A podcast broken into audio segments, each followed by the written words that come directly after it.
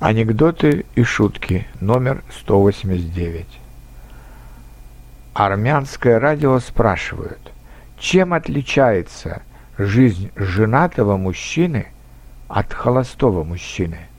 Армянское радио отвечает, женатый живет собачьей жизнью.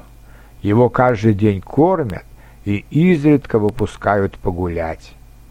А холостой живет кошачьей жизнью гуляет каждый день, и его изредка впускают покормить.